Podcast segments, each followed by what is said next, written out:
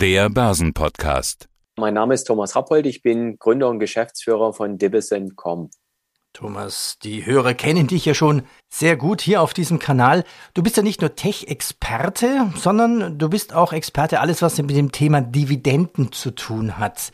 Du bist auch von Divisent. Ja, mit Divisent können die Hörer und die Aktionäre doppelt bezahlte Quellensteuer auf Auslandsdividenden zurückholen. Dazu mehr, das stellen wir dann auch nochmal vor. Heute wollen wir uns mit fünf Dividendenwerte auseinandersetzen. Und du hast welche rausgesucht. Stell uns doch mal bitte den Dividendenwert vor. Taiwan Semiconductor.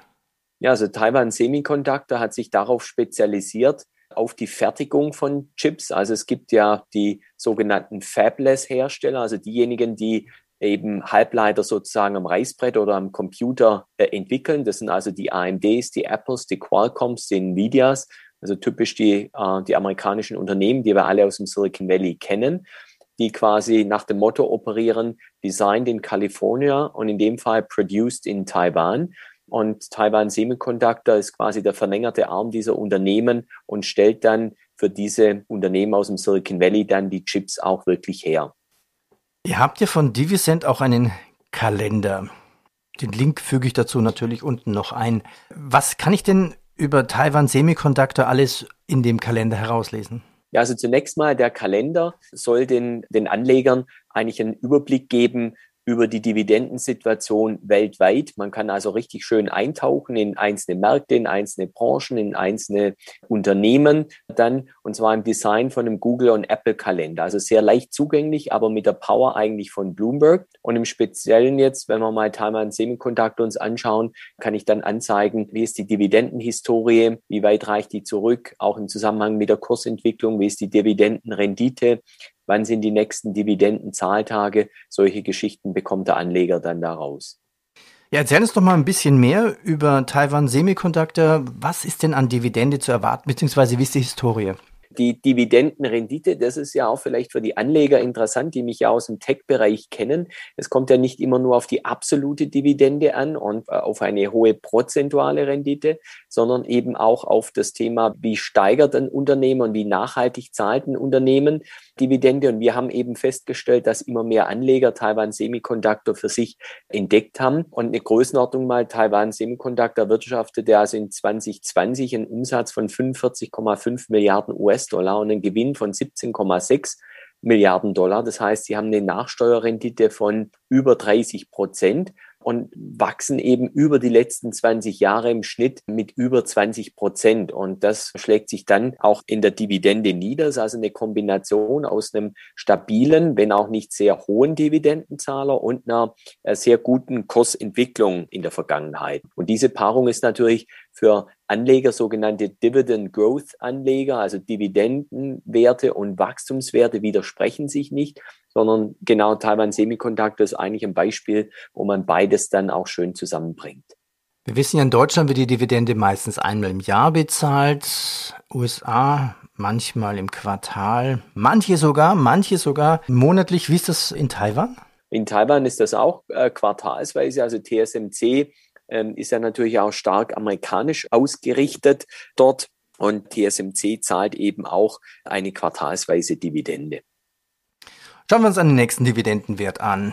Der Ölpreis steigt mit Raketengeschwindigkeit. Ja, wir sprechen ja natürlich über Dividenden. Das heißt, wenn wir jetzt über Dividenden sprechen, sprechen wir auch über die Gewinne des letzten Jahres, also 2021 zumeist. Total. Was gibt's da zu erzählen über die Dividenden? Ja, Total ist ja Total Energies, ist eigentlich originär ein französisches Unternehmen, kommt eben aus der, wirklich aus der Ölförderung, aus der und, und Gasförderung, also aus, aus, äh, was wir, wo wir heute sagen, aus, eigentlich aus dem schmutzigen Bereich, aber was wir jetzt durch äh, den Ukraine-Konflikt wieder lernen, ähm, ist es vielleicht gar nicht so schlecht, dass wir auch diese Art von Unternehmen bei uns auf der europäischen Seite haben. Total hat sich zum Ziel gesetzt, eben eigentlich die, auch die Dekarbonisierung zu erfüllen, bis 2050 komplett klimaneutral zu sein und investiert eben sehr viel Geld in die Bereiche eben Renewables, also erneuerbare Biomasse und auch äh, Wasserstofftechnologie. Und Total kann sich das sehr gut leisten durch die hohen Gewinne im, im Ölbereich. Und um den Anlegern da mal eine Größenordnung zu nennen, die operativen Kosten bei Total liegen bei fünf Dollar pro Barrel und der organische Break-Even im, im Cash, also bei, bei der Cash-Generierung liegt bei 25 Dollar pro Barrel. Das heißt, total verdient im Moment sehr, sehr gutes Geld und hat eine Dividendenrendite aktuell von knapp sechs Prozent und hat im Schnitt in den letzten zehn Jahren seit 2012 eigentlich im Schnitt immer eine Dividende so um die sechs Prozent herum Dividendenrendite bezahlt. Nächster Dividendenwert, BB Biotech, also Biotechnologie mit Dividendenbezug. BB Biotech, auch sehr bekannt hier bei Börsenradio natürlich, die beteiligen sich an Biotech-Unternehmen. Ja, und die haben ja natürlich seit Corona extremen Zulauf. Ganz genau. Dann also Baby Biotech ist eben eine Beteiligungsgesellschaft, die eben, wie du sagst, in Biotechnologieunternehmen investiert, die aber jeweils dann auch schon einen sehr soliden Hintergrund haben, was quasi Technologie bedeutet eine gute Finanzstruktur, eben insgesamt eigentlich ein attraktives Risikoprofil dann. Und so kommt äh, Baby Biotech auf eine Dividendenrendite von rund fünf Prozent. Also man hat quasi die Sicherheit eigentlich und, und eine tolle Dividendenrendite und auf der anderen Seite quasi den, das Upside nach oben durch diese Technologieinvestments. Eigentlich eine extrem gute Kombination und Baby Biotech ist auch bei den mRNA-Impfstoffherstellern wie zum Beispiel Moderna da in investiert, aber hat eben auch einen sehr starken Fokus auf das Thema Onkologie, also im Krebsbereich, Krebstherapiebereich. Und für den Anleger, der gerne in Biotechnologie investieren möchte, dann noch zusätzlich eine Dividendenrendite attraktiv mit fünf Prozent haben möchte und den Ausgleich im Rahmen eines äh, Beteiligungsportfolios dort, ist eigentlich ein, eine absolute Win-Win-Situation für diese Anleger. Das heißt, statt dass ich mich mit den komplexen Themen der Biotechnologie auseinandersetze, kann ich hier gleich dann quasi Baby Biotech in mein Depot reinpacken. So ist es dort, denn Biotechnologie ist etwas, da gebe ich auch ehrlicherweise zu, dann auch von meiner Seite dort Circle of Competence, wie Warren Buffett immer so schön sagt, da habe ich keinen Circle of Competence. Also wenn ich investiere oder investieren würde in Biotechnologie, würde ich das auch über so ein so ein Vehikel machen und äh, da es börsennotiert ist und eine schöne Dividendenrendite hat und einen sehr guten Track Record über die letzten 20 Jahre, dann wäre BB Biotech dort wirklich einer meiner Favoriten. Der nächste Dividendenwert, die Nummer 4, Canadian Pacific Railway.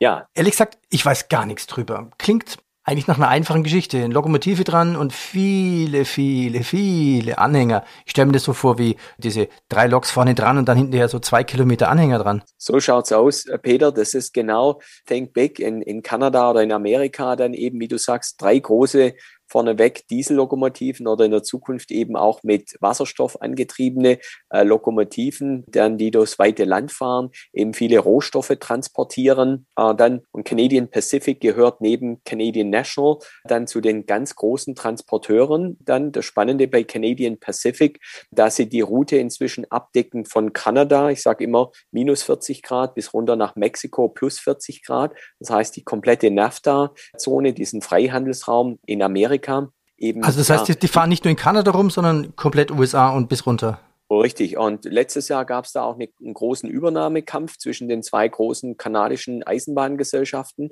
Canadian National Railway, übrigens Bill Gates dort der größte Aktionär und seine Ex-Ehefrau Melinda Gates dort. Und auf der anderen Seite Canadian Pacific, die sich gebalgt haben, um Kansas City Southern, wo jeder denkt, Kansas City, was hat das auf sich? Naja, Kansas City Southern, ein interessantes Puzzlestück in dieser Kette von Kanada nach Mexiko, denn die halten die Verbindung eben aus USA rüber nach Mexiko und das war das letzte Puzzlestück, um das sich beide gebalgt haben dann und Canadian Pacific hat äh, aus Wettbewerbsgründen den Zuschlag bekommen. Gleichzeitig sind bei beiden, bei Canadian Pacific und bei Canadian National, jeweils zwei große Hedgefonds hinterher. Bei Canadian Pacific kürzlich wieder Bill Ackman, äh, der große von Pershing Square Investor, der jetzt äh, wieder 1,2 Milliarden in der Gesellschaft hält, früher schon Aktionär war, jetzt wieder eingestiegen ist. Und bei Canadian National Chris Huhn, den manche noch kennen von TCI, der damals den Werner Seifert, CEO von der deutschen Börse, zum Sturz gebracht hat. Also da ist ordentlich Feuer im Kessel, wenn man das so ausdrücken will, in der Eisenbahnerzunft. Und man hat ja jetzt Feuer, gelernt aus. Ja. Feuer im Kessel, ja. Äh, wie viel Feuer ist denn im Dividendenkessel? Ja, also Canadian Pacific Railway hat eine Dividendenrendite unter einem Prozent, aber es kommt auf die Nachhaltigkeit an und auf die hohen Cashflows und Eisenbahngesellschaften, die eben im Gütereisenbahnverkehr tätig sind auf der nordamerikanischen Halbkugel. Die sind eben sehr äh, cash-relevant und, und spucken sehr viel Cash aus. Man kennt es von, von Warren Buffetts Burlington Northern Santa Fe Gesellschaft, die letztes Jahr laut Buffett, laut seinem kürzlich veröffentlichten Bericht auch zwischen sechs und sieben Milliarden Cashflow generiert hat.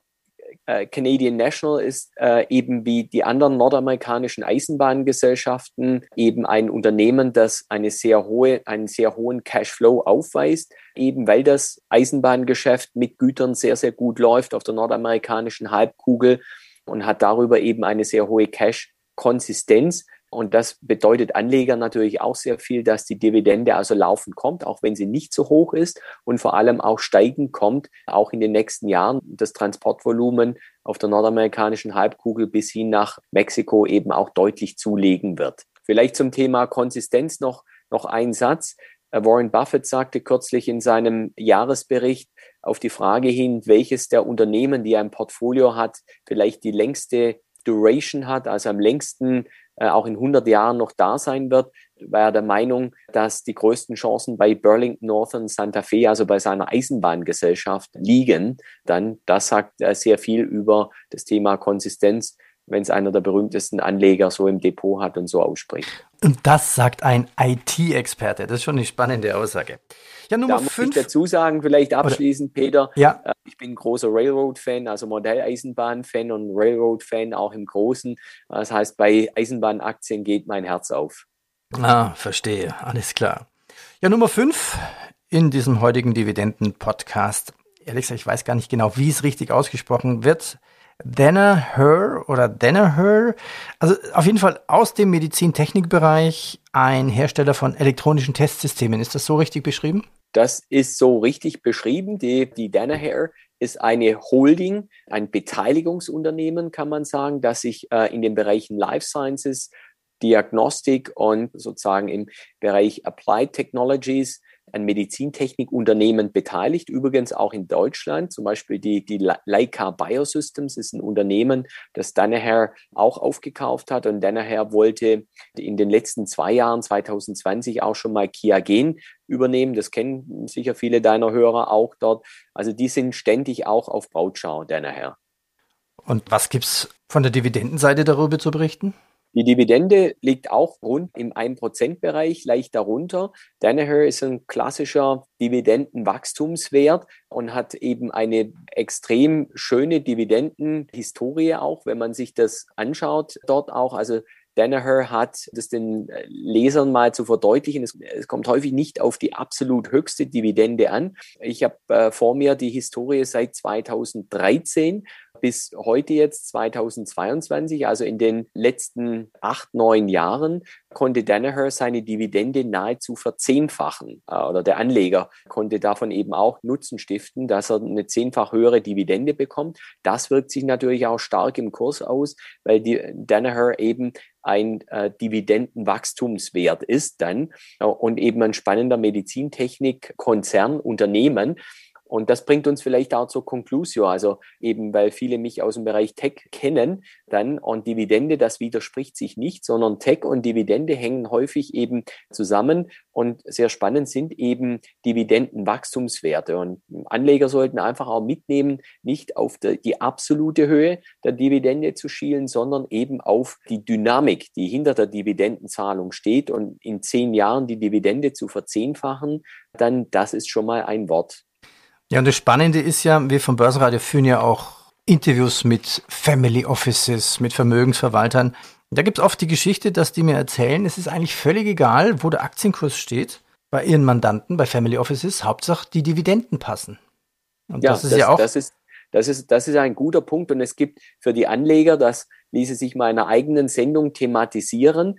Das Schöne ist, wenn man dann auf Unternehmen trifft, äh, wie Danaher, die ihre Dividende kontinuierlich erhöhen und bei denen der Aktienkurs sich zum Beispiel gar nicht bewegt oder sogar korrigiert nach unten geht, dann kommt man auf einmal äh, zu fantastischen Renditen. Ich möchte mal ein Beispiel aus Deutschland nennen noch die Allianz-Aktie. Ich kann mich erinnern, im Jahr 2011, im Höhepunkt der Euro-Krise, gab es die Allianz-Aktie kurzfristig bei 45 Euro an einem Tag dann.